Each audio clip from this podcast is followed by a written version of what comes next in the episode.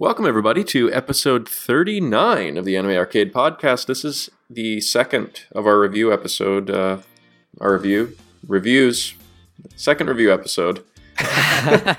You're nailing this. Yes, it, it's fitting, actually, from our last cast that we did for the reviews that I would mess this intro up as well. Um, so, welcome, yeah. Uh, we, we finished out our reviews for this season, and um, it's late, so we apologize. I'm holding a puppy named Mika, named after the great Mika Jogasaki from Idolmaster. and she's biting my face.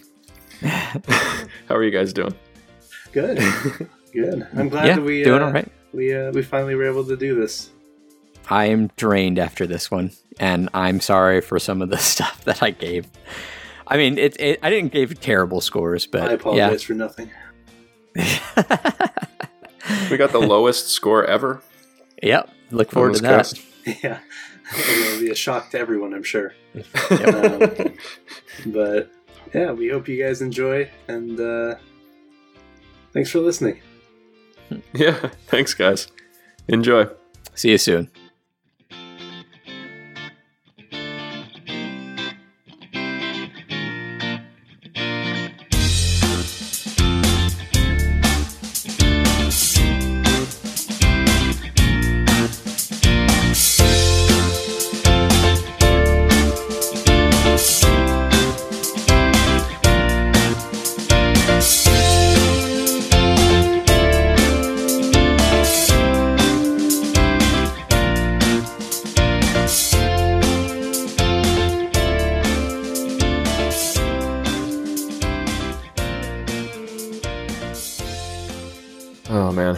Luck in Fate Grand Order is is really starting to starting to be discouraging for me. I've, I've been getting nothing but three stars. Um, he, you know, hero uh, servants, and uh, how have you guys been doing with that?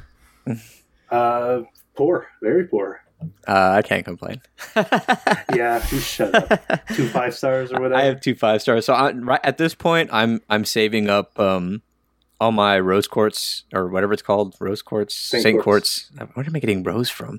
Um, uh, for the I, I guess there's going to be a Joan of Arc like event in a couple months if it goes by the Japanese release, and um, a few months after that there'll be a Mordred event, and I want Hmm. both of those characters, so I'll be saving. yes, yes, yes, Mm. yes. Yeah. After my initial good roll, it's been all downhill. But no far, no five stars for me yet.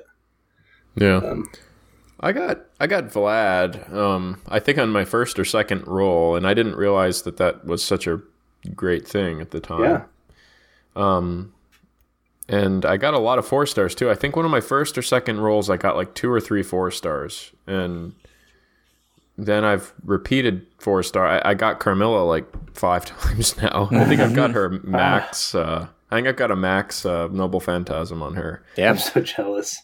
Um, you know what? I lie. I got Berserker. I got not Ber- Berserker. The Lancelot. Lancer. Oh, yeah. Yeah. Okay. Um, I did get him. I like him a lot. Yeah. about a week ago. But I've got so many berserkers now. I've got uh, Vlad. Yeah. I've got uh, uh, Tamamo Cat. What? And What? Yeah. yeah. you got like nothing but berserkers. Yeah. Um, what do you call it? Have you have you guys been playing through any of their like little side stories that they have? If you get them to a certain point, you, they have like side stories. Yeah, when I can actually do them. Freaking Lancelot's is hilarious. I encourage you Yeah. if you have him, like it. I'll set it up. I won't spoil anything, but essentially, uh, your character and Mash go out on a picnic in like, n- you know, th- what is it? It'd be 1800s, uh, no, 1700s France, and uh, Mash thinks it's a good idea to bring Lancelot along. oh my god, that's hilarious. Yeah, it's pretty great. Um, I will say for those who have uh, Chevalier d'Eon, uh, do not attempt her interlude unless you have very very high leveled uh, servants, because the final chapter of that you have to fight a uh, like I think an assassin that has one million five hundred HP. Holy shit! Yeah, no, they they have they have um recommended levels. Um, Yeah. for those things. Like that's why I, I can't do uh Saber's next one is because I think it's like recommended level 70 and I'm like, nope. But uh, Yeah. are, are you guys going to be rolling for uh for Nero coming up in this this next event? yeah, I probably will. What about you, Jeff? I like Yeah. her. I don't know anything about Nero, but have you have you not been playing through the story mode? no. Uh, yeah, yeah, you get to use her eventually, and her noble phantasm is pretty fun. Yeah, and Oh. you get a lot of saint quartz from story stuff. Yeah, I haven't actually even gotten through France yet. Wow. Nice. Yeah. Um. Yeah. So. So uh, that's been a fun game. It's been certainly something fun to kind of play when you're sitting on the toilet or just hanging out and had nothing better to do. A lot of the community's playing it, so Yep. Um. Anything else going on in the world of video games or? uh, I kind of dove back into Fire Emblem Heroes a little bit this past weekend, um, and that's okay. It's still not great, but I got a, I got a couple more five stars from that, so that's that's always Nice. nice. Yeah, uh, in the same realm of of the whole Fate thing, Fate Extella's coming to the Switch, and yes, uh, Fate Grand Order's having a little mini event for it, which is kind of nice. Um, that'll be hitting the Switch on Tuesday, uh, the 25th, for those of you listening in post. So, uh, look forward to Dynasty Warriors type action with Fate characters. Yeah, looks like fun. Yeah, I, I I love the Dynasty Warriors games. I don't care how repetitive they are. I'll play I'll play the the Three Kingdom storyline over and over again. They're perfect when you're in the mood to just like kill things. Yeah. Lots of things. Just like wipe out waves of enemies. Yeah. Yeah. Yeah, Dynasty Warriors games are fun, especially when they're in so many different universes, you know, like the Gundam Dynasty Warriors and you know, whatever whatever flavor of Dynasty Warriors you feel like. I feel like there's a few others that they could do. Like I, granted, I've never watched Berserk, but I feel like like a Berserk game like that would be kind of cool. Uh, That would actually be like meta because that's what Guts basically does. yeah, there you go. I'm sure there is one, and someone's going to be like, "There totally is one," but it's probably in Japan. And again, I don't really watch Berserk, so uh, I would really. I I just want to play the demo where I get to be, you know, guts, the guy with the huge sword mowing down Yeah. waves of enemies. Oh, I mean, it's it, we're going to talk about Berserk, or I am, uh, a little bit later, and uh, yeah, I mean that that's. To- I actually had thought had thoughts of Dynasty Warriors when I watched that show because he literally just it's like the the music kicks and you just see scenes of Guts swinging his sword and decapitating tens of people each time he swings it, and uh, it's uh, it- it's pretty fun. like So, that uh, that scene from the original Lord of the Rings movies, or the, the original trilogy, where Sauron's just like swing, he like swings his mace, and you see like ten guys fly up in the air. It's like, well, that's not OP. you think the guys in the the other guys in the front who just saw like the waves in front of them just get blown back are like, you know what? Fuck this. I'm done. I quit. No, you got to give some props to the to the people who didn't just run at that point. like they were they were doing some pretty serious drugs or something because that Uh, one dude on the left, he was just one day from retirement. right. Retiring. I've actually been I've been wanting to watch Lord of the Rings again uh, recently. Um, I just had the urge. It's been a while. I found this little Facebook channel that this guy did a bunch of. He created a bunch of like joke videos using scenes from Lord of the Rings, and it was hilarious. Uh, some of the stuff that he did. Uh, I wish I could rep him right now, but I don't remember the name of the channel. But it kind of got me wanting to watch the movies again. Well, uh, not a great segue, but uh, I don't know. Speaking of things we wanted to watch, question mark? Yeah, nailed it. Segues. Uh, we just got done with, well, not just got done. It's been like three weeks. We're done with season two, but unfortunately, due to uh, time constraints and and me going to Anime Expo, uh, here we are finishing the second half of uh, the spring 2017 reviews. So um, let's go ahead and dive right into those. But bef- first, let's go with something, or with some things, I should say, that um, uh, are continuing. Oh, and I should bring this up actually. Um, the last uh, the last time I talked about Seven Mortal Sins and how it's continuing, I found out that's not a two cour. It's just it started so late, it bled into the next season. It's only See, a twelve everywhere, episode. everywhere I looked had it listed as a two cour show, so that's why I put it. Oh no, no, but- it's it's fine. I didn't know either, and it's te- it's technically still not done. So I will like we, I will cover it at the end of the summer season, but you're gonna have to forgive me because by then I will have forgotten so much of it. I'll try my best to go back and and skim through it. But anyway, uh, speaking of two cours, uh, shows that are actually two cours, uh, the first show on our list is Recreators. Um, does any, was this anybody's or was this just Nope. just a floating one? All right, well, just floating. um, we talked about it. You're the only one, sadly. Uh, Am I the only that one watching it? Uh, yeah, I fell off of it not because I wanted to, but as you know, I kind of, I kind of understand. Uh, the the thing, uh, me and and companion Cube from our our Discord were talking about like when you find out a show's a two cour, there is the like, especially for watching so many other shows, there is that that temptation to just stop watching. Um, Yeah. And admittedly, like with this show, it was the same for me until last night, and I I caught all the way up. Uh, for those of you who don't remember the our first impressions podcast, uh, this is a show that deals with Sota, uh, who is an an artist who is struggling because he can't get himself to draw anymore. yeah, he's got writer's block. Yeah, he's got writer's block or drawer's block or something like that. Um, and he winds up in the odd predicament of not going to another world, but having the other world come to him. Uh, in this world, um, multiple characters from various stories, uh, from anime, manga, uh, light novels, etc., uh, are coming into the real world um, due to a mysterious girl. Um, God, what was her name? It's like Al- Alteria or Al- something like that. It starts with an A. Uh, but she's she's another creation uh, who's been bringing all these people in, and she's trying to collapse this world, the land of the gods, as they call our our world, um, so that you know everything will be brought to ruin, all the stories will go away, and all their hardship or the hardships that um, will be resolved, just done.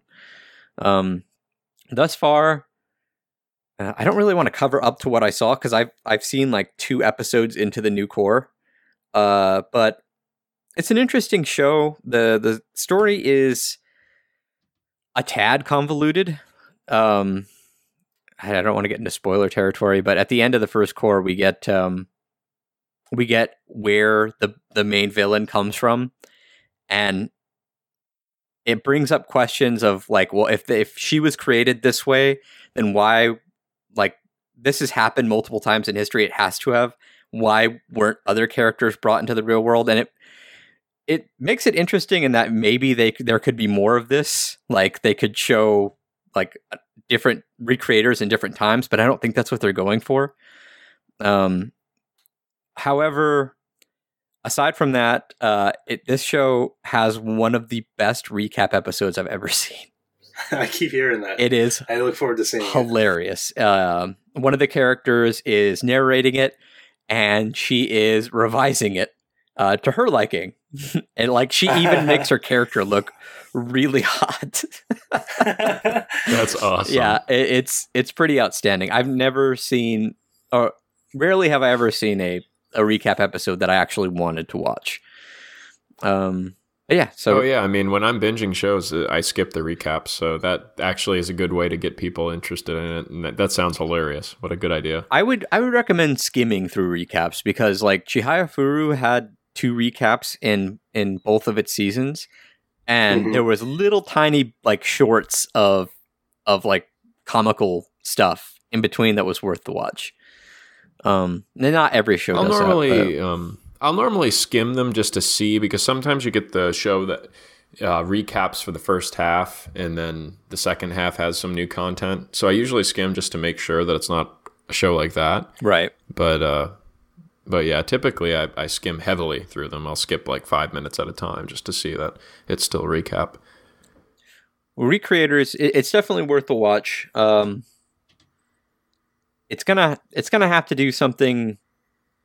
Um, pretty drastic to get me back on like the hype level that I was when it, when I first started watching it, but it's still okay. I'm not going to drop this show, and I'm hoping like I'm still watching because I'm still interested in what's going to happen. Uh, but where's uh, hmm? where's Ai-chan's HP at this point in the battle? Uh, honestly, a three only because it's keeping my interest. It would be a okay. two point five otherwise. Uh, but because. Because they they introduced some new characters and I'm kind of curious of where they're going. At this point, it's a three, but it's in real danger of dropping down to a two point five two. Uh, if if it ends, if the ending isn't at least satisfactory. Mm-hmm. Um, but yeah, that's Recreators. Cool. Uh, it's still going on. It's on Amazon. Uh, it's on Anime Strike on Amazon. If you're interested. Interesting. All right, cool. Sounds pretty good. Okay. Uh, the next one up is uh, another continuing show. Um, this was one of my picks for the uh, spring season, and that is Sakura Quest, uh, which is the story of um, this one girl, uh, Yoshino, who kind of is having a hard time of it uh, finding work in Japan. So she gets this opportunity to become the queen of this town called Manoyama. Um, turns out that the person that they actually wanted was someone else, but she gets stuck with the job. Um, and it becomes her duty to kind of revitalize this uh, older town out in the sticks. Um, and she uh, is this these... a modern day Japan or more yeah, of like yeah, a feudal? Modern, no, oh, okay. modern day, modern day, for cool. sure. Um, and so she kind of enlists the help of these four other girls, and they, um, I think they're like the the board of tourism in this town. Um, they each have kind of like fun titles, like uh, the one girl uh, with the glasses. Uh, her name is uh, Sanae. She's the minister of IT.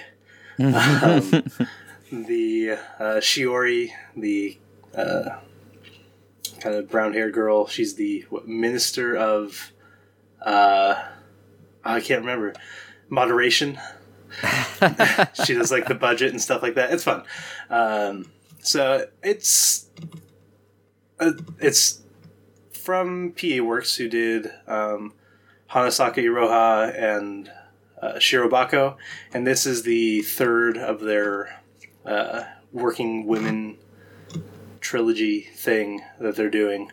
Um, and I am enjoying it so far. Uh, I do think that it's kind of slow starting out um, because there are a lot of characters in the show, and it does kind of, you know, um, take a, a, while to get familiar with where the show is taking place and finding out about all these people.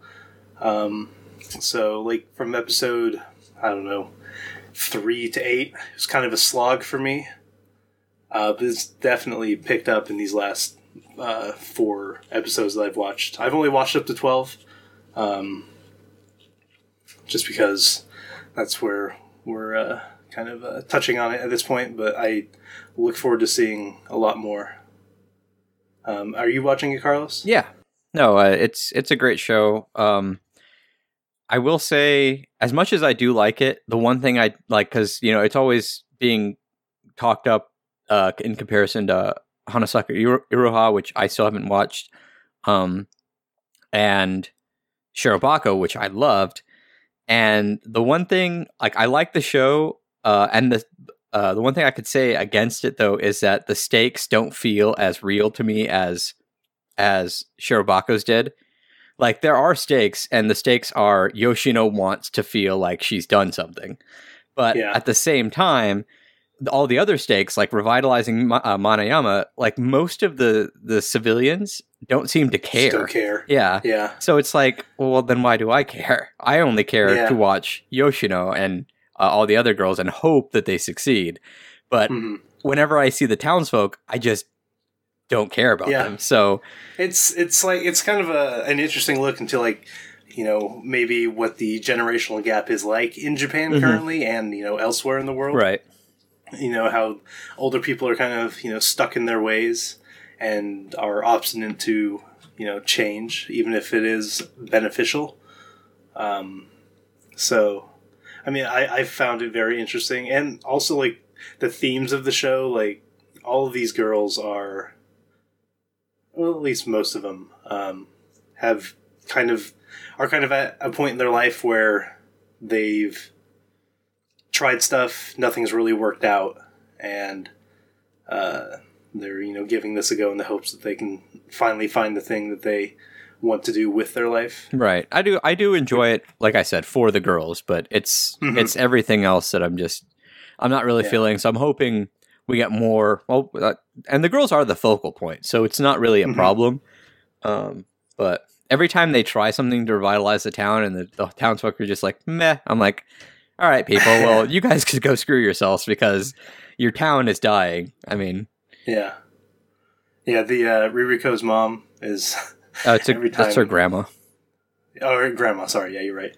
Yeah, her obstinance is However, aggravating. I do like the the foreigner guy. Dude, he's the best. he's the he's the weirdest character because he comes in, he sounds just says random shit and then leaves, but he's fucking funny. Um, Yeah. like he makes he makes a Field of Dreams reference in one of the Yeah. episodes. the Costner. Yeah, I, yeah. Uh, man, yeah. I I watched uh, that episode last night. Yeah. yeah, it's Uh, and that that uh, that's actually kind of an interesting story. That voice actor is um, a native English speaker. yeah, yeah. to say. I, I was looking at it and it said in the Japanese version, uh, his name is Vinay Murthy. Yeah. I'm like, that is not So- Japanese. No. yeah. So it's really interesting to kind of hear, like his his Japanese. It just sounds different. Mhm. Um, it doesn't sound bad or anything. It just sounds different. But you can really tell whenever he says something in English. Right, right. And it's like, wow, that's actually English, and it's good. Some hope for the So- voice actors out there who are also learning Japanese. Yeah. So, uh, good show, fun show. Um, definitely a relatable show for me, and I look forward to uh, seeing what all they can accomplish in the show. So, if I were to give the score right now, I'd probably give it like a three and a half. Um, Uh, I can agree with that, but about a three and a half. Um, I hope I hope we get, or I hope the the townsfolk li- liven up in the second cour. yeah. But yeah. So Okay. uh, the next show is actually my number one pick for the last season, um, Mhm. and that was Alice and Zoroku. Uh, Alice and Zoroku is the story of a girl named Sana who is really gifted. She's got uh, a magical power called the Dreams of Alice. Uh, she summons this little, I don't know how to call it. It's like a, almost like a statue, and a little piece breaks off. And whenever little piece breaks off, she she's using her power, and she'll she can do whatever she wants, bring something into existence, fly up in the air, whatever. Like she's the most powerful person who has the Dreams of Alice. Uh, and when we start out in the show, uh, she's breaking out of a pharmaceutical company that's been using her for experiments, blah blah blah, and a bunch of other kids. Um, and she runs away successfully and makes it to uh, Zoroku Kashimura, uh, an old man, a florist who lives in the city. and um, the story really is about Zoroku teaching Sana about, you know, life, like life lessons and stuff like that. Uh, the first half of it is really super exciting. I mean, the pharmaceutical com- company is after her. Zoroku, for whatever reason, has has friends in the government who uh, who- who know about Sana and know about the dreams of Alice. So it's like this this like kind of war between the government and this pharmaceutical company over who can get Sana. And there's this great bad guy uh, whose name is like Miriam C, uh, who was like in the American military question mark, uh, and like with her husband, and she had like her husband died, she had all this PTSD, and so she developed the dreams of Alice, and so now she's working with the pharmaceutical company to get Sana back, and yeah, so like all this great stuff, great action. Admittedly, first episode, some of the action sequences were poorly animated, but I mean, it was still really interesting. And then after, at the halfway point, like about six episodes in, uh, they beat the bad guy. The pharmaceutical company gets taken down by the government, and it becomes a completely different show. Um, now it really is just about Zoroku teaching Sana about life and about her trying to cope with her powers. And then near the end, we get an arc about Sana trying to teach another girl about the lessons she learned using her powers because this other little girl is is using her powers to steal and do bad stuff. Uh it's really confusing like why they decided to go in so many different directions. I'm assuming maybe the manga goes this way if there is one. If it is an adaptation, I think it is. Um but yeah, it, it's it's hard to nail down my feelings on this one because I enjoyed all the different parts, but I was confused why they weren't separate, like more separate, seasonally separate, not because it, it was almost like whiplash how like how quickly you go from action and high drama to slice of life Yeah. Yeah. It was like a hard cut. yeah yeah for sure um i still really really really enjoyed this show uh the op and the ed were fantastic. I still don't own them but i will eventually. Um i actually had to think. That's how much music i get.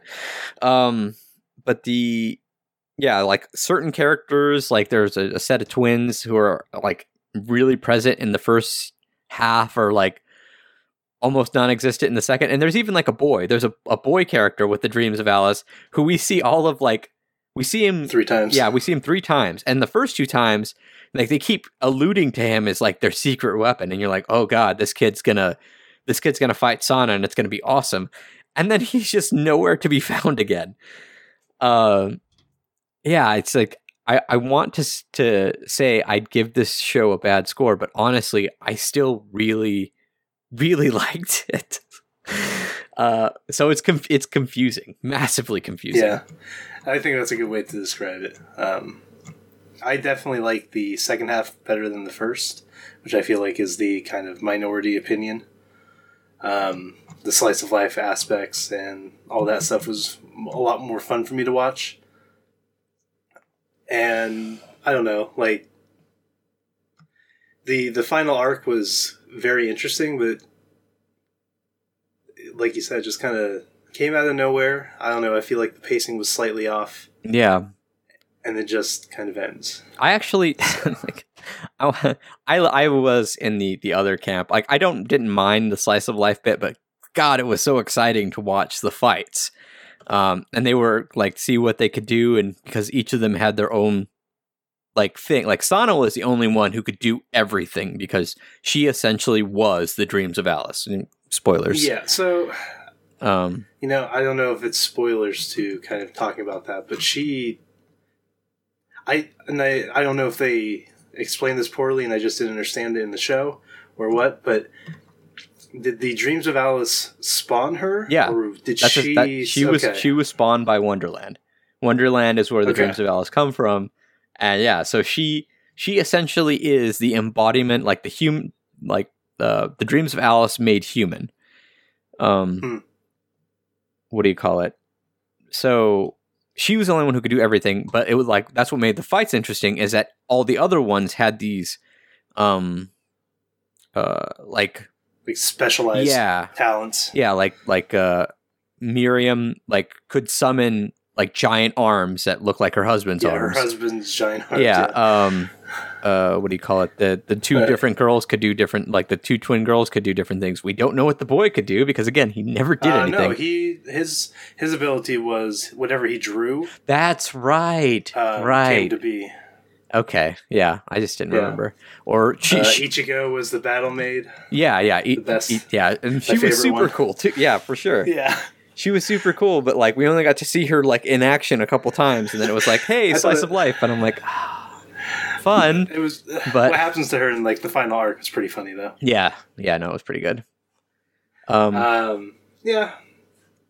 I don't know. I mean, I do wish it was a longer show because I feel like they could have stretched stuff out to have it make more sense. yeah, considering uh, like the the the pharmaceutical company just goes away, and yet the pharmaceutical rep who's chasing her down is free to walk the streets. The most I don't know confusing thing. pharmaceutical is the correct term. they, they were I think they're more of a science group. well, they called themselves a pharmaceutical company in the in the that. in the dub. Yeah, Ah, it was something something seen the dub. pharmaceutical, or not in the dub. I'm sorry, in the sub. Hmm.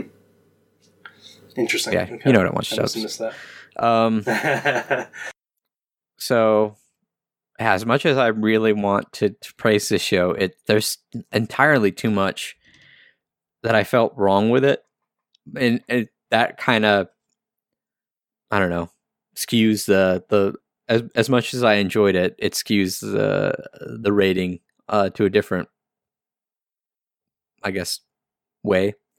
So honestly, if I had to give this a rating, I'd give it a two point five. It was Okay. it was okay.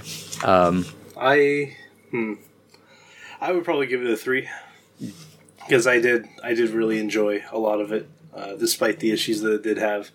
It constantly made me smile and giggle, mm, um, and I I really enjoyed Zoroku as a character. Uh, there's not enough uh, grumpy old grandpas in th- anime. and that's just it. I don't think there was enough Zoroku either. like towards the- towards the latter half of the show, mm, he wasn't really that much of a factor. We'd get little clips of him. yeah. Um, I, I don't know. I think that it would have benefited from more. Um, but yeah, two two point five for me. Okay, three for me. We'll round it up to a three, and that's that.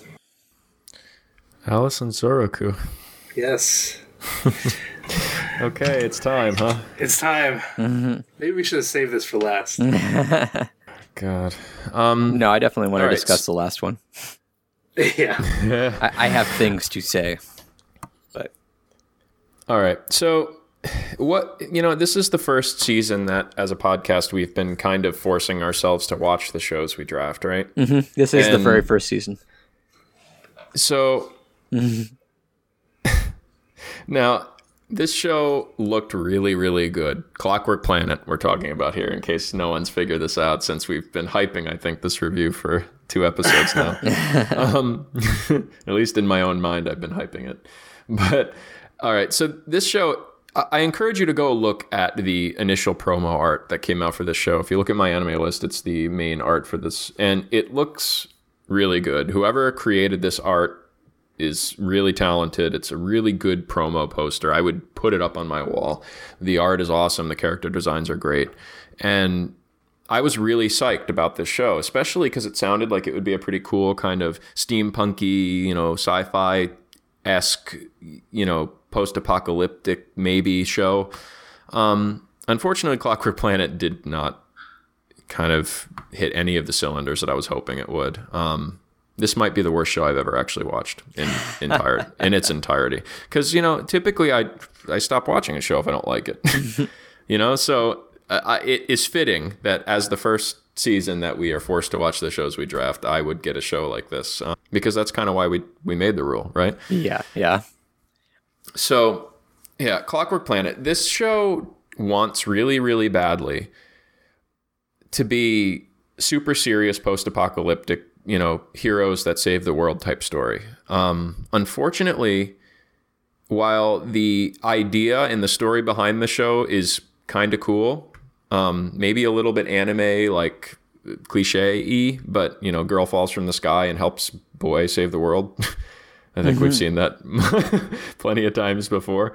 Um, it, it every single episode they feel the need to inject some ridiculous, totally, you know, just needless anime trope, e- e- ecchi perversion, some kind of and it's that's fine if you're doing it in a show that isn't trying really really hard to be serious but this show spends five minutes trying to be serious then it goes into a 10 minute rant crazy ecchi scene um, you know, perverted main character. They like to push that point.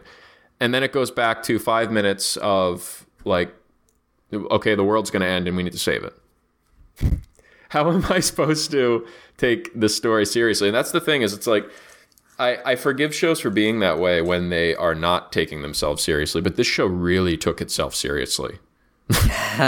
and and I'm sorry when you do that, it's so hard to take your plot point seriously when you do the things that they did on every episode. Um, it was really hard to watch, and it was hard to care about anything that was happening, and especially just the the writing wasn't good in my opinion. I mean they they would move from one you know world ending uh, event to another. And not to mention the world itself we just are we just have to imagine that some guy created a world made of like he reproduced the earth made of gears.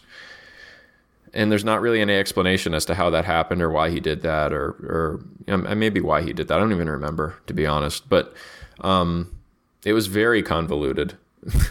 Uh, very difficult to watch and actually care. Uh, and unfortunately, with a show that's trying to be a hero story about a post, you know, or saving the world. I keep saying post-apocalyptic. It's not really post-apocalyptic. It's it's like kind of futury, um, steampunky gears, kind of everywhere e world. But it was it was really really really hard to get through the show. um, the ecchi scenes, the character designs, and that's the other thing is once again I encouraged everyone to look at that promo art. The animation and the art in the show is horrible. I mean, I watched the first episode and I was like, "Where is the character art from that promo?" they lied.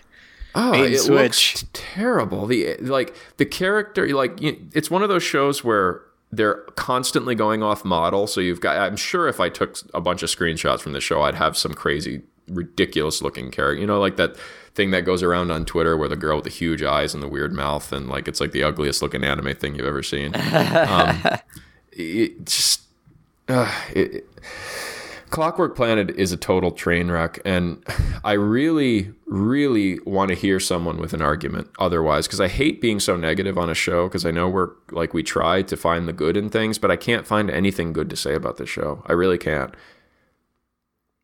Um, I mean, the sound, the music never got, and maybe people remember from my first impression uh, on this show, it was, and JD had echoed my thoughts there we were really ragging on the show and it it got worse. It just never it, you know it just continued to try to be really serious and i could not take it seriously um, for all the reasons that i have already stated. So uh, i would probably give clockwork planet a zero um, but i feel like it at least deserves a 0.5 um, just for existing maybe well, we, for, we we can't we can't kill Ai-chan, so no, exactly. yeah. So yeah. so 0.5 um, is probably 0. the lowest we can go.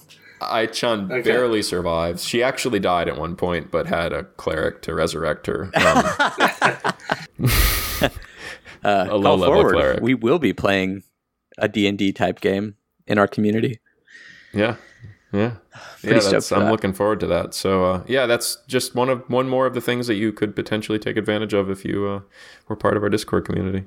And you can just, commiserate with Jeff about Clockwork Planet if you oh watch oh it, or tell him why he's wrong, or tell him why he's wrong. Yeah. I, you know what? I I'm gonna tell if anyone makes a convincing argument for something positive about this show that I you know that I and I'm I'm not unreasonable. If you can come up with a convincing argument for why the show is not horrible I will read it on the next podcast.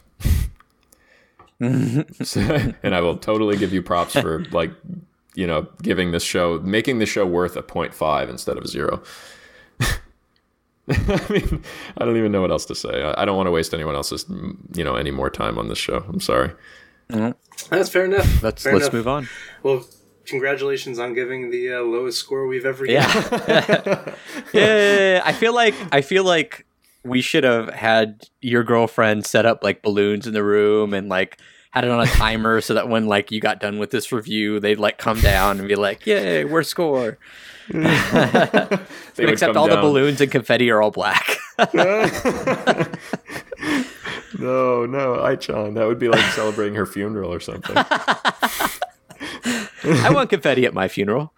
right? Um, uh, was was idea. this next show anybody's or just up in the air?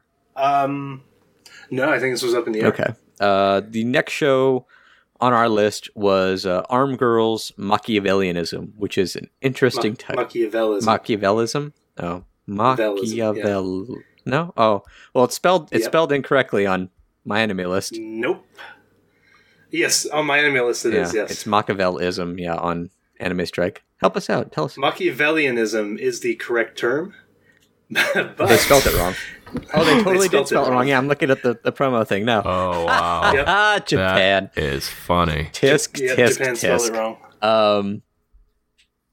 All right. Anyway, Machiavellism. what we were talking about. Uh, so this show, um, I'm just gonna call it Arm Girls. Arm Girls uh, starts out with Fudo Nomura, uh, emphasis on the N or on the no because On the yeah. yeah, he says that a lot. I have no idea what it means. Um, is he's like uh, this delinquent? Uh, he had a huge fight at his old school, and it left him hospitalized. And when he got out of the hospital, he was uh, expelled and sent to a, a um, I guess like a private school, but it's like like a you know punishment school, a, pu- a private school for girls, a punishment school for boys. Really confusing. Yeah. Um, I don't I don't know why they would send delinquents to a to a private girls' school. That doesn't make any sense to me. But uh, at this at the school, there are five girls who are armed to the teeth. Actually, all the girls are armed, but these girls know how to use. They're called the the the, the Holy Five Swords. yeah, yeah, something like that, Or something like that. yeah, the five holy swords or something like that. Um, and they are, or no, the supreme five swords. It's- Supreme. yeah, something like that. But their um, their job is to keep the boys in line, and they do it so well that all the boys who go there uh, essentially become cross dressers because that's how that works. uh, because it it frightens the girls less if they look and act like women. Um, and so when Nomura shows up, they expect you know him to toe the line as well, and they expect they expect they'll they'll be able to beat him into submission. But it turns out he's a rather good fighter, and he So- apparently has zero qualms about fighting girls. So, quick question on this. Um, Yeah. Typically, anime uh, when boys dress as girls, they're super cute. Um, are they super cute in this, No. or do they look like God, men no. dressed as women? Okay. They look like cross dressers. Yeah. Okay. All right. Good. That's awesome. All right. The- uh, Fudo's best friend is a guy who looks like a giant Buddha statue. Like he looks like he's a Buddha statue, uh, but he's wearing a black wig, always has makeup and heavy eyeliner on, and it is god awful to look at. Um, not not to say there's anything wrong with cross dressers, but in this in this anime, they made it look as bad as it possibly could. Good. Uh, so, yeah, there it is. Um, Fudo then like finds out that if he wants to have any kind of freedom, i.e., leave campus, he needs the stamp of each of the five girls, and so he sets out to beat all five of them. Honestly, he kind of stumbles into the situation like they all attack him it at different times to get their stamps. Yeah, because they want to they want to correct him. Yeah, they, exactly. Um, and like, while this could have been like all the girls are now like madly in love with him, it's really only two. Um, kind of a third one, but she's a oddball.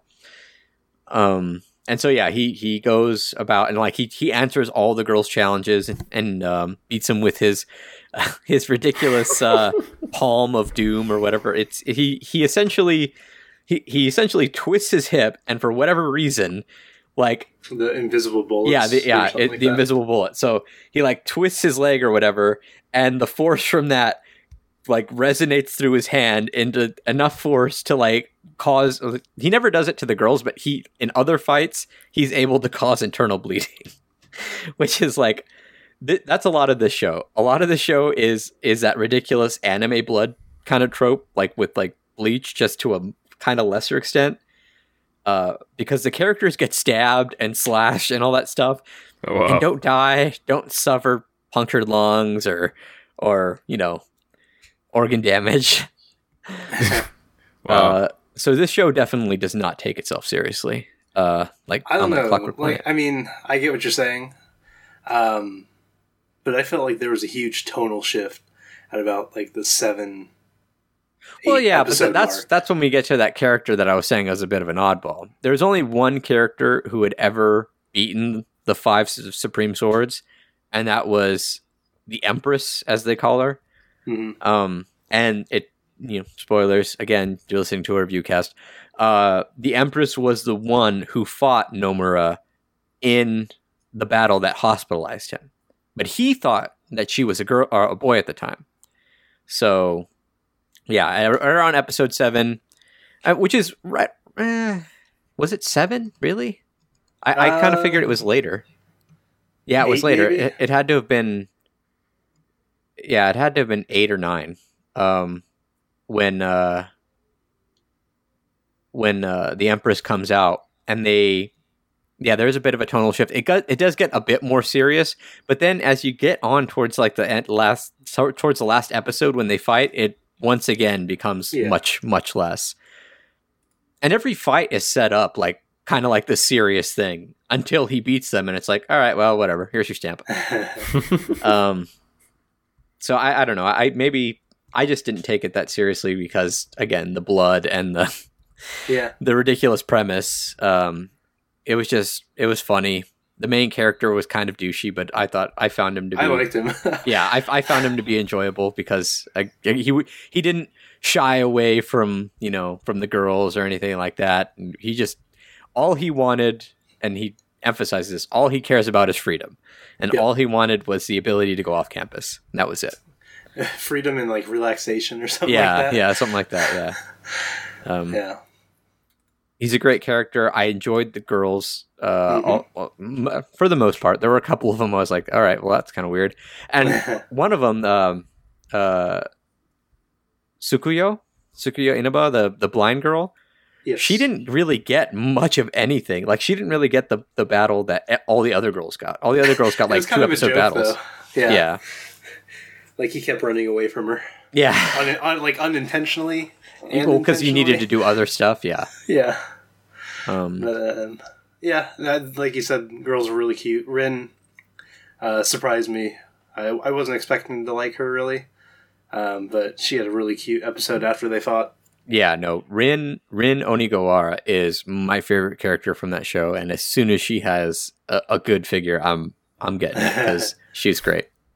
Oh, Uh. I like Mary's kind of like um, attempts to get uh, him to touch her. I guess she really wanted Oh. to be touched by him. Yeah, yeah. Those that are pretty those are the two characters that were were kind of all Like, over in love with him. Yeah. Yeah, Um, Satori was weird. Her whole story is very strange. Mhm. I was- Yeah. Um, Warabi's uh, laugh annoyed the shit out of me. oh, I did not like her But or her she ma- companions. she made me laugh uh, with with the fact that she had a bear. And the fact that the bear was a female, and the fact Yeah. that the that the bear had a crush on Nomura. yeah, that's pretty good. Uh, Uh, so yeah, it's it's not going to uh, um, it's not going to like revolutionize anime, but uh, it was really enjoyable. And if you if you could sit through, you know, a, a story that's not at all taking itself seriously, then you'll you'll get a kick out of Arm Girls. Um, I'd give and this a one. Oh, fairly ahead. satisfying ending. Oh yeah, yeah, all for sure. Yeah, it, it, this can end at 12 episodes and I'd be fine. I'd be fine picking this up, excuse me, um, uh, on Blu-ray just with 12 episodes. And I probably will since Sentai Film, Filmworks has it. Yep. Um, overall, I'd actually give this one a 3.5 because I really enjoyed it. Okay. Um, Sure. Yeah, 3.5 sounds good to me as well. Huzzah. Let's go Um, with that. Yeah. Not bad. Aichan, Aichan gets into a fight with a bear uh, with her sword. Um, Oh, we need to make Aichan a sword. Yeah, we do. We need to, Fan we need art, to commission please. more art. Yeah. Yeah. If you're an artist, please please draw Aichan. She's on our website. website coming at the end of the podcast. Um, but yeah, so Aichan gets into a fight with Kyobo uh, over Nomura and uh, takes a decent hit, but keeps on keeps on fighting for 3.5 out of 5 HP. Okay. Nice. Very good. Uh, this next one is yours as well, Carlos. Or Is it? Is Oh. yours. Yeah, no, I I drafted this a long time ago. Yeah, two seasons ago. yeah, two seasons ago. Luckily, we weren't doing the whole "you have to watch this" you know thing back then because I wouldn't have been able to. Um, yes, the next show is Granblue Fantasy: The Animation. Uh, this is a story based on a mobile game in, in which uh, the main character Gran uh, is in his little village when uh, the evil empire um, has like a, a battleship floating over his home. Like they're not going to do anything to his home; they're just kind of flying past it. Uh, but like an explosion happens on the battleship, and out the side comes uh, uh, Lyria, who is this. Um, they didn't really explain like if she's a mystical like being or if she's just like a creation, but she's she has a power to uh, essentially take the power of primals, these huge um, godlike creatures, um, and uh, what do you call it? Gran finds her, and together with Catalina, defends her from the Empire. And they find out that um, that they're all on their way, or no, that uh, Lyria and Catalina are looking to get to the Astral Islands, which just happens to be where uh, Gran's dad, like, last sent him a letter. So they're all on their way together. It's very, very RPG esque. Uh, it's it is that classic type of story um, where each place they go to, they meet a new person and they solve a new problem. And of course, the Empire's there, and they're usually the ones causing the trouble. Uh, if you play the, the game, the mobile game, you can. Uh, honestly, a lot of people uh, don't know this, but um, you can get it on your phone uh, and and switch it to English. There's a um, there's probably instructions on how to do that on the internet. It's not terribly hard. It's literally a drop down box, just Japanese English. Um, it's it's essentially the the the first two episodes are like the the uh, like an expanded version of the tutorial, and the rest of it is like chapter by chapter what happens. Um, so you you wouldn't be lost there if you played the game. Uh, the the ending, the like the final couple episodes, there's uh there's a a lot of how do you say it? You guys know you, you YouTube you you play like Fate Grand Order, Love Live, all that stuff. You know the the gacha mechanic, right? Yeah. So you know it, it's it's like that in Granblue Fantasy. You get heroes through that gacha mechanic. You know you get enough gems or I forget whatever they are, and you spend them, and it, it you know RNGs you out a, a whole bunch of new heroes. The last couple episodes, or no, yeah, the, the last, the second to last and third to last last episode was basically a love letter to the fans because all of like the gacha heroes made an appearance. Well, not all Oh, of wow. them, like some of the most popular ones made an appearance in like the last battle. Like, and it's like, why were they there? And you know, as a fan of the game, you're just like, who gives a shit? Huzzah, my favorite character. Yeah. Let me tell you too, that game has you know, I've never played it, but I've seen on pics of some of the uh, character designs and like the artwork people do of them.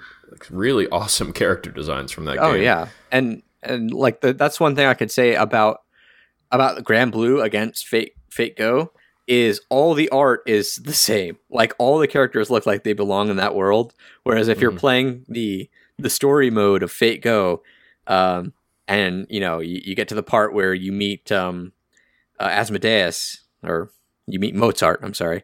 Um, uh, he does not look like he belongs in that world. um, so the art's just so different from the other art. Yeah, yeah. Well, because you know all the all the art for like the five stars and four stars is great, but like like yeah, it looks like he's like a two star. yeah, like a two two or a one star, and it looks like he's just like a sketch with some color on it. Um, so Yeah. the the one thing I can say for Granblue Fantasy is all the art in that game is is pretty. It like looks like it belongs in that world, and it's the Nice. same for the for the show as well.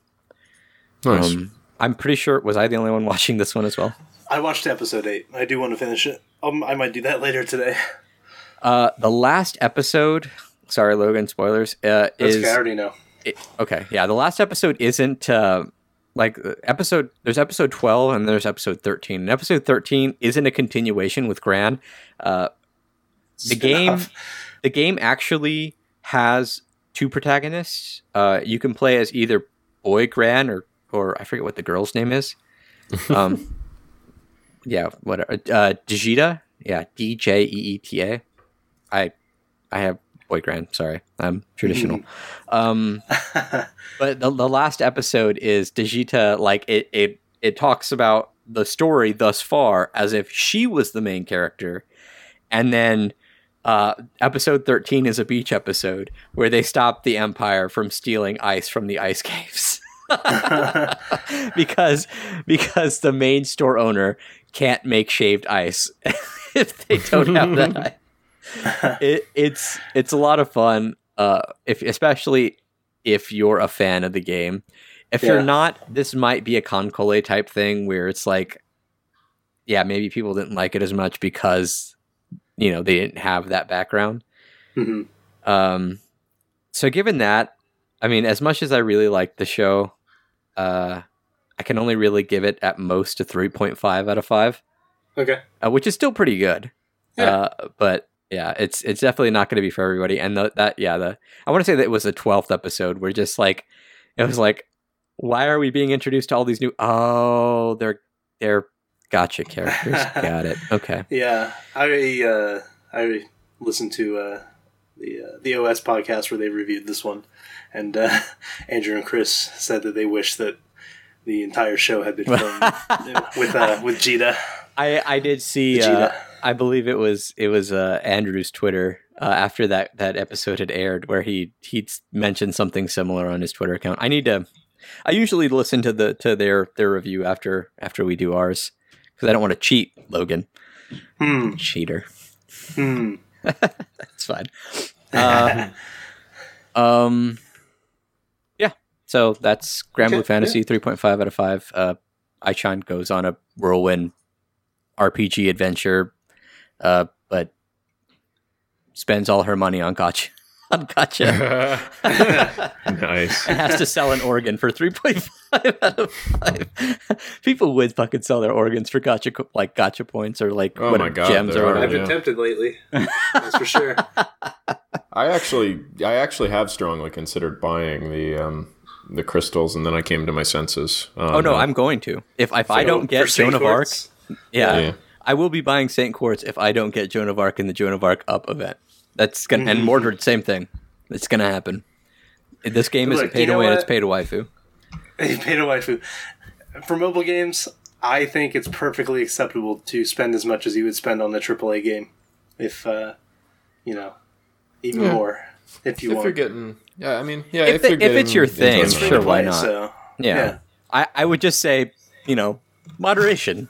yeah, Don't- people don't spend break thousands of dollars. Yeah. maybe. maybe Well, I break think the there's bank. like a vetting process too. Like for me, anyway, there have been a couple free to play games that I've put money into, but it's like only after I've played them for a month and still think it's a great game and still want to play it because Mm-hmm. those games get old really quick. And I've found like if I did put money into them early on, thinking it was a great game, I probably would have gotten sick of it in a couple we- couple weeks in. So I think that that's, true.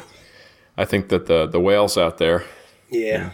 maybe consider giving it some time before you put that money in. You know, I wish I could be a whale. I wish that was my lifestyle. Hmm. we just need to win the lotto, man. Just need to win, the, and then we can we can get uh, Anime Arcade Studios. Uh, we'll have to figure out where to put it since we all live on three different sides of the damn country, and then we can just chill in it all day playing mobile games and spending all our money on on. Uh... Kentucky. No, no, I will not No, live away from a coast. The center of the country is for for Uh, I, I won't. I won't continue that since I know there are people who live in the center of the country listen to us. I we will. could all fly out to Kentucky once every t- two weeks. Kentucky. if we have any Kentucky listeners, I apologize. I've never been there. I just I don't want to live there. Yeah, we're on we're on the coast. Um, okay, so let's uh, let's move on. Our next one is Hinako Note, which was one that no one drafted. Um, but I'll go ahead and start us off on this one. It's a slice of life show about Hinako, who lives in the countryside and is like super afraid of talking to people, has terrible, terrible stage fright. And whenever she gets put in a situation where she has to talk to people, she instantly turns into a scarecrow, um, which was uh, her job, more or less, back in the countryside because every time she talked to someone, she turned into a scarecrow. Yeah, So the farmers were in the jerks. fields. Yeah, Yeah, they were. they, they would essentially they would essentially place Hinako out like in the field, not in the field, but like off to the side On of the the field side, because yeah. the animals loved her. So they'd flock to her, and then they'd talk to her, so she'd freeze. so the crows would come to her. Oh my god. and god. they give her vegetables as payment. um, so That feels like that feels wrong. It's like paying someone who can't get a job to spin their your sign out in the front of the store or something. I guess you're giving them a job, but it, it's not Yeah. a good job. Um, but she has a dream to uh, be in the drama club of this one uh, high school that she attends in uh, Tokyo. So she, with the help of uh, the tenants of the building that she works and lives in now, um, they form a theater troupe and join, or I guess resurrect. Uh, not resurrect because it was just on hiatus join the uh, the theater club at their school and kind of help her work through her issues and the various issues of these other individuals. Um, it's a fun show. It's you know it's slice of life.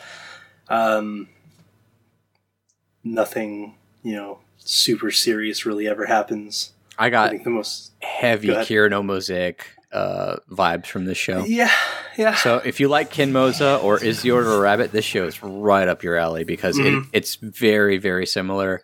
All the characters have their own little quirks. I mean, there's a there's uh um Kuina who who loves books so much she eats them. she was my favorite. Yeah, Uh, always thinking about food. like she'll- always wants food. yeah, she'll she'll read a book all the way through, memorize it, and then eat the pages.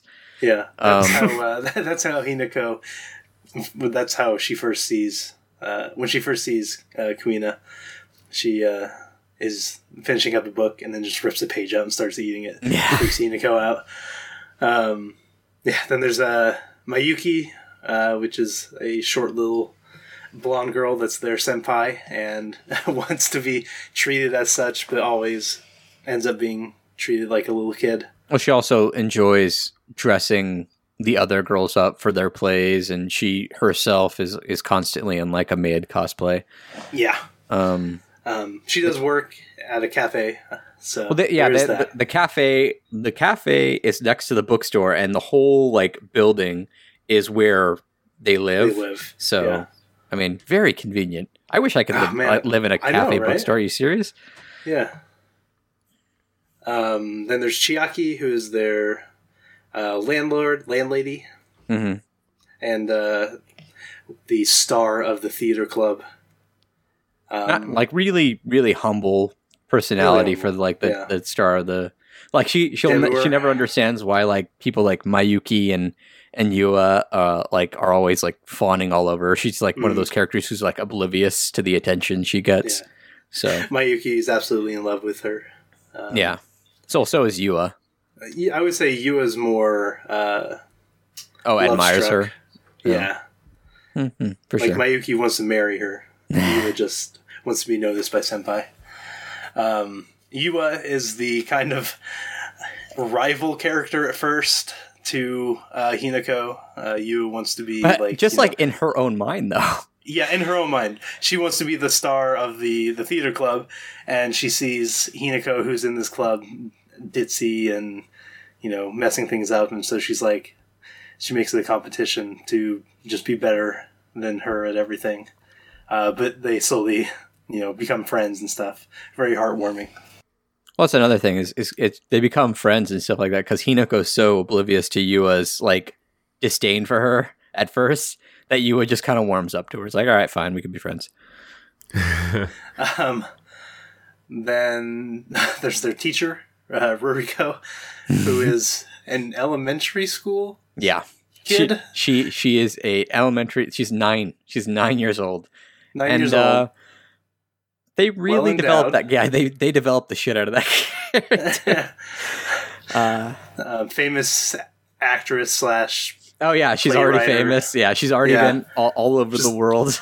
a very strange character. Um, if you don't like if you very don't like those kind of characters, then yeah, this is this is definitely not the character for you. I, I was expecting her just to be like a short teacher, hmm but yeah, then they're like, oh yeah, she's nine years old, and I'm like, uh, what, what, what? Mm. Oh, okay, I guess. They did make her like really proper and, and professional, Yes. and like she's supposedly like this acting genius. But uh, a little later on, you get you get the feel that like yeah, this is this is you know a kid, like because like when they have their um their little get together at school, like where they sleep over at the school Uh-huh. while they're building the set or whatever. Um, uh, she's very excited because she thinks of it as a sleepover, and then like in a later episode, she's excited to you know to have a sleepover again. So I thought that was kind of kind of endearing about that character. But otherwise, like she's kind of like a, a non-present. She's just there every now and again. mm-hmm. Yeah, it was a Uh, fun show. yeah. I, I had a, a lot of fun watching it. The humor, uh, you know, works for me. I'm a big fan of the kind of slice of life humor, uh, the day to day stuff. Um, I was not necessarily a fan of the amount of uh, chibi artwork that was used in the show. I Mm. much prefer their actual designs. Um, but, you know, it didn't hinder my enjoyment. Just would have liked to see more actual people. Uh, yeah. I don't know. Not much really else to say. It's a fairly simple, straightforward show. So, um, I would say three out of five for me. Mm. I I honestly want to give it a 3.5 and that's that's Okay. a lot of it is because like how I we said how much I enjoyed it but a good uh, like the five is for the OP and ED because I thoroughly enjoyed those OPs and EDs. I listen to them all the time. Um way too hyper ganky for me. Oh, loved it. I loved it. It reminded me of of kind of like the school live OP and and uh yeah, I just I loved him. So I can't wait to own him. Cool. But uh, All right. Okay. Yeah, our next show is a show that I am very happy that I, I picked up, um, which I, I had kind of dropped at one point when I, I think I drafted this back when it originally came out, the, the new Berserk. Mm. And I've continued with this, I guess, second season, 2017 season. Um, Yep. However, it's being referred to as at this point. Um, yeah, I- am I? I mean, I, I guess I can kind of do a review on in general the whole thing, but um, this season has been interesting. I, I- I enjoy the story. I continue to enjoy Berserk's story. I, it's it- it's one of those shows that really once it hooks you, you you just keep wanting to watch the next episode. And I found myself at the end of the season thinking I was kind of sad that it was over. You know, I I, wanted to see more. Um, so it's the stories remained good. Um, the there's been a lot of improvements since the 2016 variety of Berserk. I think uh, one of the things I said, and I spoke of this in our first impressions about this show. Uh, one of the things I had a real problem with in this show was the the soundtrack. Uh, I think that's improved. There's specifically one little song that plays every time Guts is about to just be completely badass, and it's totally stuck in my head right now. every time Guts comes on the scene, he's going to start slaying uh, monsters with ease. It plays this little tune, and um, it's it it's kind of an earworm. So the uh, da, da, da, da, da, da, sound plays every time Guts is going to walk up and, and decapitate people with his sword. Still plays in my head after watching this show.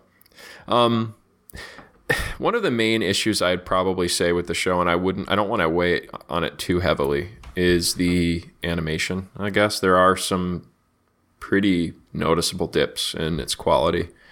Um, I think it, think it picks up after it. It doesn't appear to be a permanent thing, but there was a time at, towards the probably third quarter of the season where the animation dipped in quality. But uh, as far as that, um, you know, I, I I'm going to cut it some slack on that. The show is doing almost entirely CG, and I don't know. It's probably I don't know. It's I don't know. It's CG probably isn't more expensive, but I imagine it's probably kind of hard to keep the quality of it up without spending a lot of money. Um, I don't know because I, I think it actually, in general, does a pretty darn good job of being CG and not looking horrible most of the time. So that's that. But um, yeah, so Griffith is back. Guts is trying to kill Griffith, and uh, that's really that's kind of the MacGuffin of the story. Is Guts uh, Griffith and Guts wanting to kill him, and he just kind of walks around the countryside and encounters a lot of crazy stuff as he does it. His little band is growing. Um, former former nemesis are is that a word nemesis um, nemesi i have no idea. nemesi have joined his his party he's got a, a little witch that has joined his party that's super cool um, griffith has even got some really cool people on his on his side so um, there's a there's a blonde girl named um, oh, I had her name in my head and now I've totally lost it. Sonia, who's a seer and she's she's pretty interesting. I can't wait to see more of her. But yeah, the show just kind of ends. There's not really a there's not an ending. There's not a good there's not a good ending to the season. It just kind of ends. So I don't know when it's going to continue, but um, well, I imagine it's going to, uh, especially with the hype it got. And, and I was actually going to ask you uh, because I mean, I, I might try and watch the show eventually, but I mean, let's be real. There's a huge list. There's a list I'm doing for oh, yeah. review anyway. Um, so I probably won't get to it. So I was going to ask you spoilers. I mean, does he get any closer to killing Griffith? Question mark. No, no spoilers. No, he he really he encounters Griffith for, shortly, right towards the beginning of the season, um, and he spends the rest of the time just kind of trying to get to him again. I, I have a feeling it's really going to be one of those things where he, he, this I don't know if I don't know how Berserk because Berserk is still going in the manga, and I don't know how much of Griffith is involved at this modern day in the manga, but um, it really does seem like he's the main antagonist in this story, and it, it's it's interesting. I, I really can't see a day where Berserk doesn't have Griffith because he's just this. He's a really good villain, um, and it, uh, certainly Guts has a lot of reason to want to to want to kill him. For anyone who kind of knows what happened at the end of the old Berserk, um, Casca still there. Uh, there is a little bit of a tease. I don't know. Did, did I tell you guys what happened with Casca? Like what's going on with her? We don't really know who she is. Yeah. Casca was like kind of Guts's girlfriend, I guess, in the the what is it, '90s Berserk. Okay. Um, and uh, some really bad stuff happens to her, and she's essentially become a shell of a human being. I mean, blibbering idiot, basically. She she doesn't. She just kind of walks around mindlessly, and she's really a huge hindrance to their party as far as protecting her and keeping her safe because she just kind of wanders around. um, and she's she's uh, there was a little bit of a hint that maybe she could regain her her intelligence in her mind, so that was kind of exciting. Oh, cool! Because it's been kind of frustrating to see her like that because she was a pretty cool character in the original Berserk, and she's just kind of the her lines have consisted of ah, mm, mm, throughout, throughout this new variety of Berserk. And well, for, uh, for like people to... watching the pod or watching the podcast, if you're watching the podcast, get off the drugs, put down the LSD. um, sorry, sorry. Uh, uh, for those listening to the podcast, like human beings, um, w- is there a place you can watch the original Berserk for people interested, based on what you've been Ugh. talking about? You're putting me on the spot here. I, I don't. No, I don't believe so. I mean, I don't- if there isn't like you know, you could just say you know, the high seas Yeah. or the seven seas, or you can watch it with an eye patch on, and we'll they'll get the hint. I mean, but Yeah, no, I would say I, I watched it with an eye patch on. It was I took the eye patch off pretty quick because I wanted to watch, use both eyes. But um, yeah, there might be. I don't know if Crunchyroll's picked up the old Berserk. I, I don't think they have. Hmm. Um. So yeah, unfortunately, uh, the, the show I, don't I don't I, I would watch the movie, the Berserk movie, because the show was kind of hard to get through. It got really good in the end, but it was pretty it was a slog to get through the entire thing, the original Berserk, and that might not be a very popular opinion at this point because a lot of people really love that show, but I I don't know, it wasn't for me, especially going back and watching it in modern day with the with you know the poor animation and everything. right. At least Well, the the '90s animation was it poor by Yeah. '90s standards? no, no, it wasn't poor by ninety standards. It's just I gotten spoiled with the with the newer um, quality, I guess. So it wasn't. It was all right. And I liked the art and everything, but it wasn't really so much the animation that got me. It was just the. It took a long time to go anywhere, and once it started going, the show was great. But uh, it took like a really long time to actually get moving. And the cool thing about this new season is that it was already moving. You know that the, there was guts was you know had some motivation and he had a, a, a path and knew what he wanted to do, and that was kill Griffith, and uh, that's been his driving force throughout this entire season. So, um, I, as far as Aichan goes, uh, I really hate to put her in this world. um, I, I like to think she's under the protection of Guts and his band, and she is at three and a half stars because she she got in a scuffle with some with some angry you know thieves, and uh, but she managed okay because Guts you know swung his sword and cut them in half. So so yeah, I'd say three and a half for Berserk.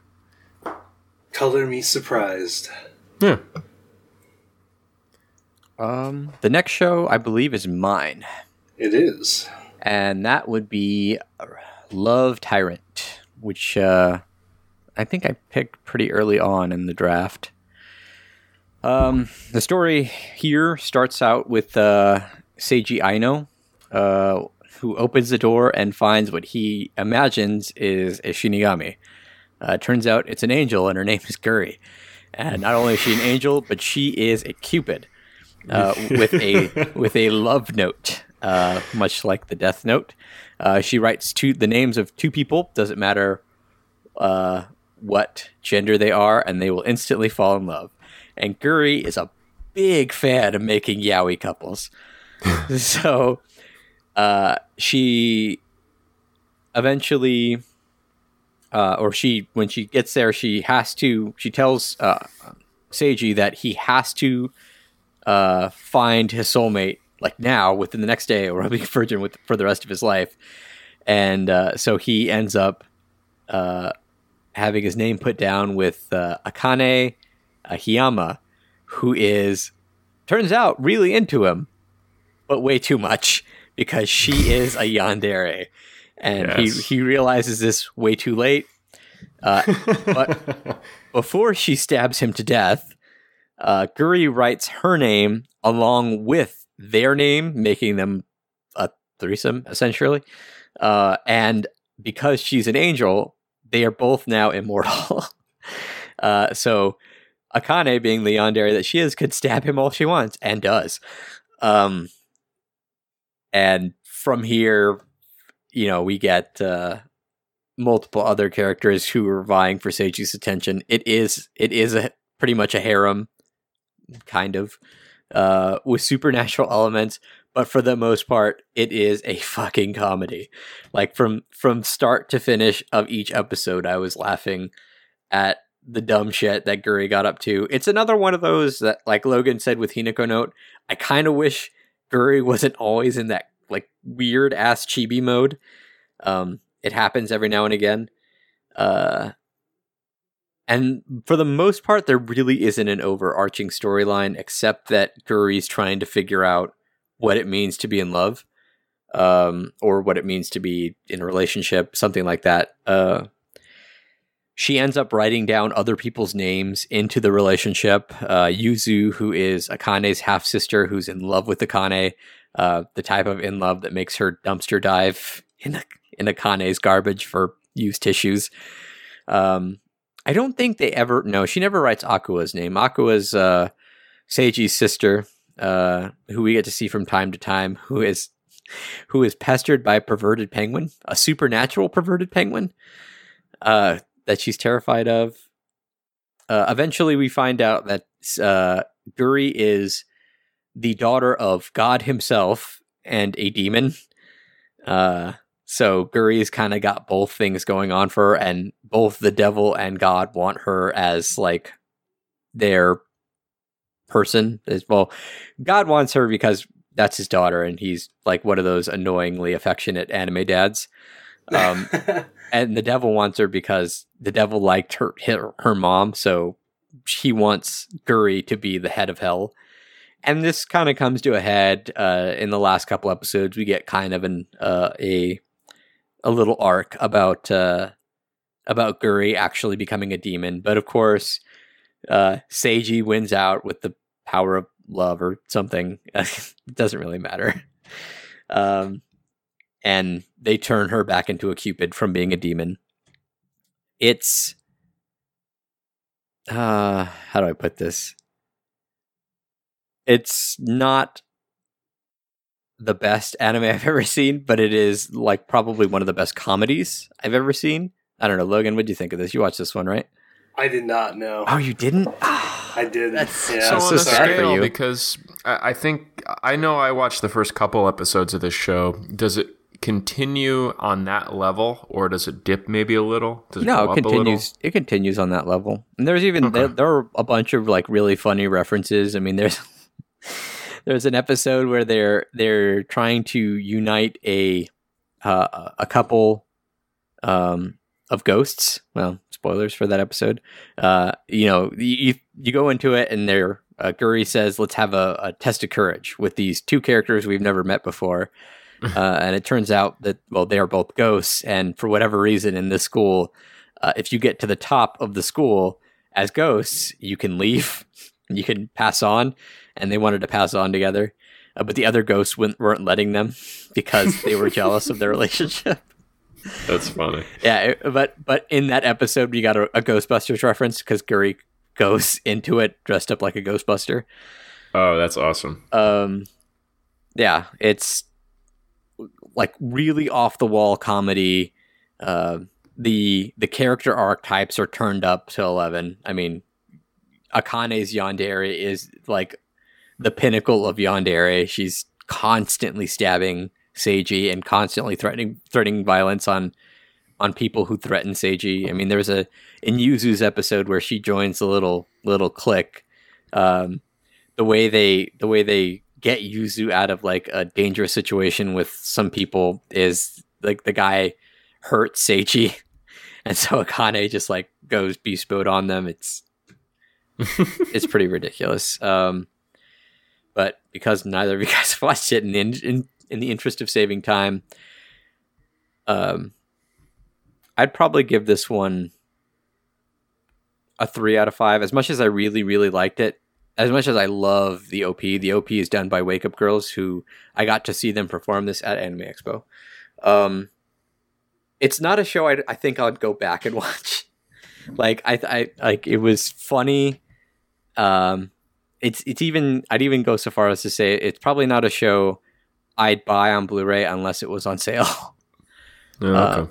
but I'd still recommend if you like like that kind of comedy and just like where nothing really matters, uh, give it one watch through. You'll enjoy it. Uh, if you don't, pass it up. Uh, Is there any resolution with the relationships in the show? not at all. Okay. I mean, uh, it, it's pretty clear that uh, because uh, you you get a little into like Akane and Yuzu, as I said, are, st- are half sisters. They they share the same father, two different moms. Um, that both Akane's mom and Yuzu's mom were into the same guy. Um, but uh, so it's it's pretty clear that that's where they were going with that. That Seiji is in the same position that that their dad was in. Um, but I there wasn't any resolution at the end of the show, and it is an adaptation, so maybe there'll be more of it if it, if, you know, Blu-ray sales in Japan do well. Uh, but honestly, I, I think it'd probably be best if you're looking for resolution in that story to go to the source. Uh, I think it's a, a manga, which unfortunately isn't available here in the states yet. So, um, oh god, that's too bad. I mean, you could put on your eye patch. I won't. I won't. I won't be mad at you. I might do it myself. Uh, and I, I'm sure someone's going to get this one though. It's it's too funny for them not to get it. It's been going since 2012 and it's still going. So I imagine if it does well, and if blue like if manga and Blu-ray sales pick up after this season, um, yeah, maybe we'll get more. Maybe we'll get some resolution. See what Seiji does. I hope he picks Akane because that would be best for his health. it's a weird thing to say. Cool. Well, we got one more, guys. We do one more, and it's probably going to be the the most controversial one on uh, this podcast, at least. Hmm. And Yeah. that is how to raise a boring girlfriend flat. Is that is that what it Um, was called? Yeah, I don't think it has the two. Yep, how to raise a boring girlfriend flat, like the the flat symbol in uh, in music. Oh, okay. I was gonna say that's really mean. I mean, none of the girls are really that flat. Yeah, you know, Every maybe. Yeah, kind of. Yeah. Um, this, uh, as I probably said in the, this was one of my picks. Um, so as I probably said in the uh, first impressions, it uh, picks up right where it leaves off in uh, the first season. Um, they are working on their game, and they continued to do so. Um, but they as they get closer to you know finishing it um, they get closer to the end of the school year. Uh, things are kind of i don't want to say falling apart but tensions are kind of rising uh, in the relationships between uh, several of the characters.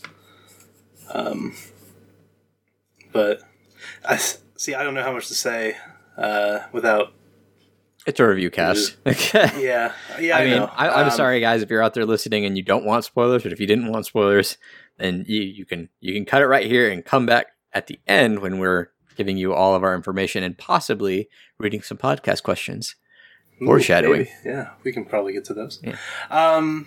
So, like, I need. To, it's been it's been a while since I finished the show. Well, okay, I'll, I'll, 11 I'll go into it a little bit. Um, in, in this season, much like last season, um, each character is given like through the through this uh, the season, each character is given um, arc. kind of like an arc, yeah, like like a, a mini problem to work through. It's mostly mostly mostly mostly uh, Tomoya uh, who has to work through them with the girls because they're they all very clearly are interested in in him, except kind of M- Megumi, who's the No, the, she's the protagonist. she's totally interested in it.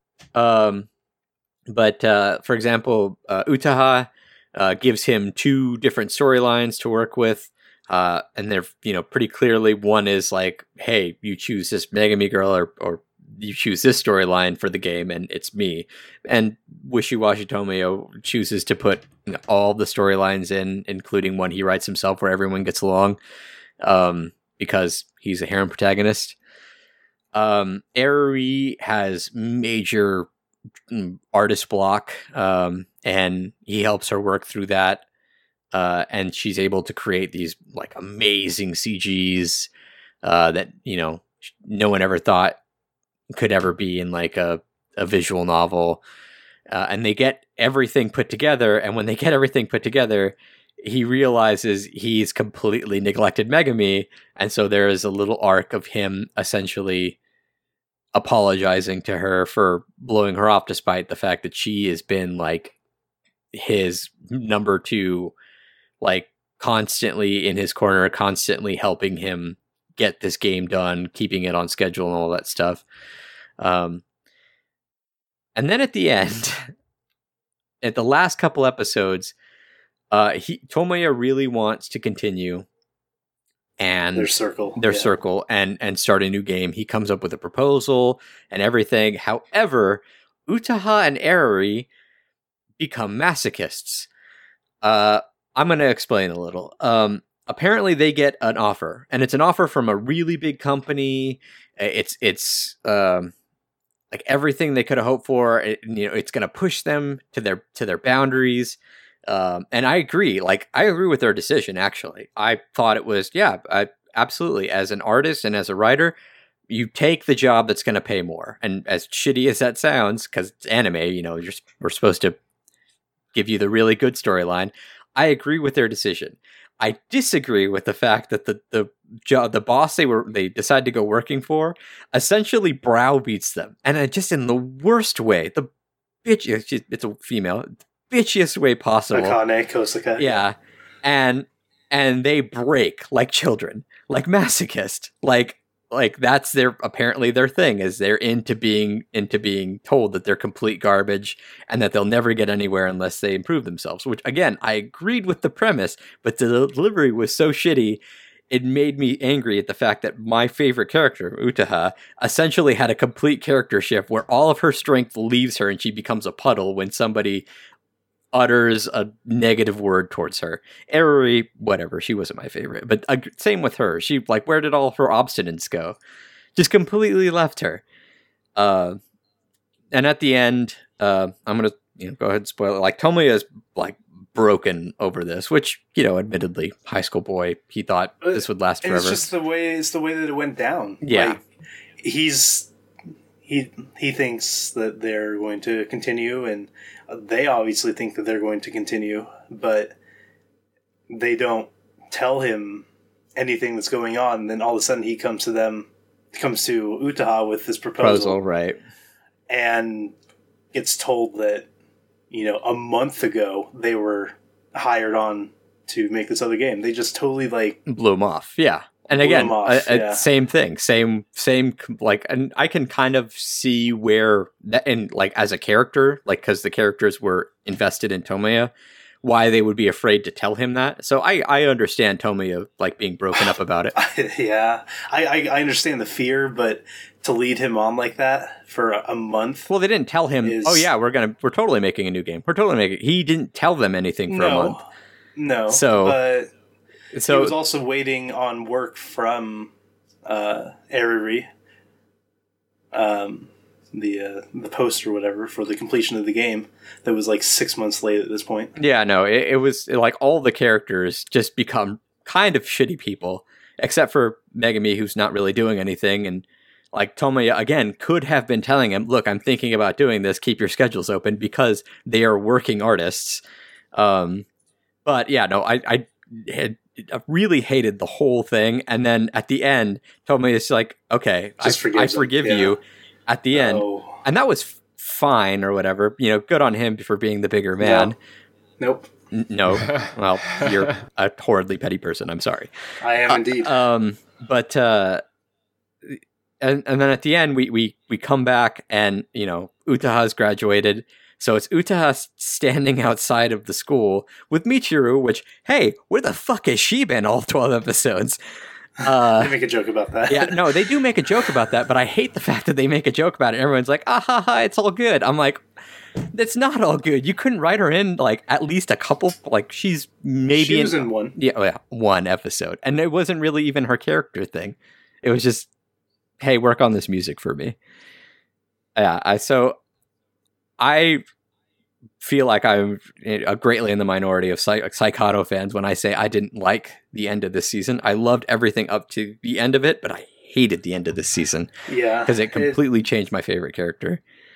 Um, just left a bad bad taste in my mouth. Yeah. I, like you know, Tomoya can make his own decisions. It's his story, whatever. But I just fundamentally disagree with forgiving them when they Oh, I- don't even I don't- ask to be forgived. I I don't disagree with that. I good on Tomoya I, as a protagonist. Good on him for being the, the bigger person and and being like, hey, you know what, it's all good. But yeah, just just the way it all went down. Uh, I didn't agree with the fact that Michiru was like a side note and a joke at the end bugged me. Even though she's not my favorite, I still liked her as a character, um, and I liked the like the music they gave her to play. Uh, I didn't like. I wasn't a huge fan of the OP this season. Just a whole lot of stuff working against Saekano. The the only saving grace is that it looked like they were saying it, they're going to continue because Tomoya is now working with. Well, he's still working with Eriri because she's still in school with him, and he might be working with. Uh, he's not working with Eriri. oh, he's What not. He's about? working with what's her face, right? The the redheaded Yeah, the redheaded Fun girl, yeah. Um, uh, Izumi. Izumi. Yeah, Izumi and her brother uh, Iori. yeah. So he'll be working with them now. team. Yeah, Yeah, but I'm like, with Megan. if we go into and possibly Michiru, if she ever makes it, Probably yeah, Michiru, because yeah. she's his cousin. Uh, Yeah. But if they ever go back into another season, I could probably kiss Utaha goodbye because she's probably gone. Um, so that bugs me, but I still want to know where the story goes if it's going any further. If it's not, fine, whatever. I'm I'm done. Um, but I think that Yeah. all those negatives kind of kind of drew this through this uh, drew this down, and I I think people aren't going to be happy with what I give it. Uh, yeah, yeah. but it's your show, so I'll Um, let you. I'll okay. let you go first. Uh, I've been waffling a lot on what I should give this show um, because I was very, very angry with how things took place, uh, the sequence of events, and how the, the show ends. Um, but I do still really love uh, the story that it's telling, and the characters that I really enjoy, I really enjoyed. Uh, Megumi's my favorite, and I loved uh, the uh, little arcs that she got in the season. Um, and I do hope that we do get more.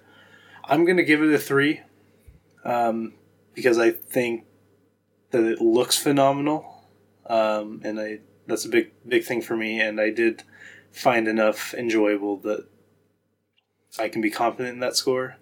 But it, like, I think I probably gave the first season a four and a half, maybe a four. So this is like a huge step down in enjoyment for me. So I'm gonna go with a three. Uh, But uh, I'm going to go with a 2.5, and that's oh, okay. I, I'm fighting not to go lower, uh, Mhm. only because I uh, how much I enjoyed uh, the characters, but uh, for all the development over two and a half seasons to be undone by um, a rant, a a rant by a drunk bitch. Sorry, Yeah. I'm yeah really No, angry, so, right super salty about that part. Like Yeah. I was so mad, I almost dropped the show right there. And I very nearly thought about just never, like, not picking it up ever again and maybe just picking up the first season and acting like the second season never happened. Um, So, yeah, I really hated the ending. Like, the it, if it was by itself, it, if it had ended after Ares thing and after the game was complete, this might have actually gotten like a four. Uh, Yeah. But I hated the ending so much it dropped quite a bit. So, and again, the OP didn't impress me. The ED was okay. Um, so, yeah, two point five. I just keep thinking like And two point five, I feel like I'm being really generous. I feel I just feel like I watched NTR. I exactly. Watch the end of this one. Yeah, yeah. That like it, you, you feel feel drained dirty. after you watch. Uh, yeah, yeah, Yeah. For those of you who who uh, don't know what NTR is, Google it and show your kids. Uh, Don't, don't no, don't do that, please. Please don't do that, Carlos. I'm super salty. I'm so salty. Yeah. oh shit. We shouldn't have ended on this show. Now I'm angry. No, just just ask ask your kids about NTR. Don't don't. Um, if you don't want to don't know do that what they're into. Um. Um, Yeah. Yeah, So that's that's man. that's the spring 2017 review. You bastards make me review this Yeah. stupid shit. No, you're not making me do anything. I'm sorry. It's not your fault. Yeah. Let's do some podcast questions. I'm not okay. happy. Yeah. Let's let's raise the mood. we, need to, we need to scroll up because there's a bunch of them that we've missed. Yeah. Oh wait, no, no, I picked Uh, that no, back. No, not that much. Yeah. Phil's one's the first one there. Uh, you want to kick us off, Carlos? Mm, okay, I'm gonna go with the coffee one. Yeah. Yeah, yeah, yeah. Uh, okay, so Judude69 or Phil from our Discord uh, put in our podcast question section. Uh, you guys drink coffee? Uh, any favorite recipes? I will include mine. This is a haiku. There's a second one. Uh, espresso, es- espresso and milk. Uh, then add then add some chocolate syrup, hazelnut creamer. Good lord, that sounds sugary and awful. Uh, no, Sounds great. Phil. I drink my coffee like a man, black. Oh, um, I drink my coffee like a man with Bailey's and whiskey. Ooh, you went up to me, sir. Good. Yeah, I did. I've So got a, a little bit of whipped cream too. That, Yeah. does, Go that ahead. does actually sound good. Yeah. Jeff? What about you, Jeff? Gonna have to try that. um, yeah, I'm pretty boring. I, I just put a little bit of cream in there just to make it not black, but yeah, pretty Mm. much black. Yeah. When I go like go out to like somewhere to get breakfast or whatever, just yeah, a little bit of cream, maybe some sugar if I'm feeling like not having bitter coffee. Um, but yeah, Yeah, coffee's great. I developed a taste for it. Iced coffee, I DJ, think. my um, man. iced Oh, coffee yeah. is good when Yeah. it's not in the morning Uh, too. So Iced coffee is great. Yeah, uh, DJ shares my uh, my taste. He says uh, my favorite includes Bailey's Irish cream and a touch of Jameson. very So, nice. Good on you, sir. That wasn't I'm a gonna have to give that that wasn't a question. We could skip over that one. yeah, yeah, yeah. That's pretty good though. Um, okay. Oh damn! I meant to prepare for this one. Get creative, guys. This is from Phil as well, Jude sixty nine. Um, again, in the form of a haiku. Get creative, guys. Combine two shows for fun times. K JoJo's. Enough said. uh, um, so Companion Oh, Cube man. went on to to do some Yeah. some more uh, darker than Black Lagoon. It's Black Lagoon, but darker and makes less sense. uh, School Love Live, Love Live with zombies. Uh, Spice and Wolf Children. Instead of Holo, Lawrence travels around with Ame uh, and Yuki, uh, entertaining in a different way? Question mark. Um, from from the New World End, something incredibly dark and depressing, and Flowers of Tanya the Evil. And BTAG says Flowers of Tanya the Evil sounds incredible. Yeah, those are some good ones. Very creative. I I haven't been able to come up with anything that is nearly that creative. Uh, going off of, of Phil's, uh, I would say uh, uh, Con Keijo. So KanColle girls doing the Keijo stuff. I want to see what burning love looks like in a Keijo sense. that would be fantastic. Um, You know, going off of uh, the show that won today's poll uh, for you to review next, uh, which is uh, uh, Haikyuu. Um, oh, how am I going to phrase this? Love Q. I would love to see the Love Live girls uh, play volleyball. that uh, that image I linked, it's on the Discord Yeah. for for when Haikyuu won. Uh, it's by an artist named May- Mayuki. Uh, she does some fantastic stuff, but the, she did uh, the Love Live girls in Haikyuu uniforms and the Haikyuu boys in the Love Live outfits, which is just phenomenal. Yeah, Um, pretty good. I don't know. Like there's there's a bunch of that I, that like yeah, we probably should have prepared for this one. But Yeah. uh I mean, it'd be interesting to see uh different like genres mixed up. Like, I don't know, hmm K- Kill La Kokoro Connect. That'd be interesting. Like those two worlds, What? but yeah, that'd be like it's just How would that it's just work? it's just a mashup of of names. So yeah, it's it's, it's not interesting in the sense that like the two stories fit together. It's interesting in thinking of how the worlds would have how the worlds would have to fit together once you put the names together. Uh, I don't know. So like, yeah. A Yeah, I, I, re, re familiar to zero. So the re like re zero world like mixed in with the familiar, to Familiar to zero. zero. Yeah, would I can actually see that. or you can mix up familiar to zero and um, what was the one this season? It was uh, Grimoire of Zero. So yeah, oh, familiar of the how Grimoire of Zero. uh, Steins Gate, thus the JS DFs fought there. well, it would be a fight over which protagonist is more annoying to me. I didn't. oh, that's not Easy. nice. I That's like easy. Okabe. I didn't like. Yeah. Okay, Okabe. That's yeah. That is really mean to Okabe. I hated. The. I, I hated the gate protagonist. Yeah. can't remember his name, but Yeah, Um. Okay. Let me think. Let me think. I need to come up with one more. I feel like at least. Um. Trying to think of my favorite shows. Um, how about uh, how about uh, Net Netsuzou Trap? No. no. No. Uh, here, here's one that I know would make a lot of people happy, like Higurashi when they Clannad. Oh, Yeah. I haven't seen when they or Higurashi, but uh, or how about uh, Nisekoi Monogatari? I would watch the hell out of that. Mhm, That'd be good. That'd be fantastic. So yeah, uh, if you have any thoughts or suggestions on on this one, this has been a fun game. Um, hell, we can probably make a podcast Yeah. out of this one. Probably. um, yeah. you could- let us know on Twitter. Hit us up or yeah, join our Discord. yeah, if you're on our Discord, you could definitely send these to us. Uh, I'm trying. Um, one more thing before we wrap it all up. okay. Um, on our last review episode, we went through what people enjoyed from uh, the spring season and uh, Sapango. We already uh, went over that, got right? back. Oh. Uh, not his. Okay, okay. Because he, he did it after you guys got back from AX. Okay. Um, and so the, what he what he enjoyed from the spring season, uh, Tsuki ga Kirei, which we uh, we really enjoyed as well. Um, that was his favorite by a margin, which is especially surprising in the season which I finally got my second season of Saekano, which was also great in his opinion. Um, other than those, Hmm. I'm two, terribly I sorry. enjoyed. Yeah, I, I enjoyed World End, Akashic Records, Hinako Note, and Recreators, and of course, Eromanga Sensei was exactly what I expected it to be, and loved it. Yep. It was amazing. So, you have good taste, sir. Indeed.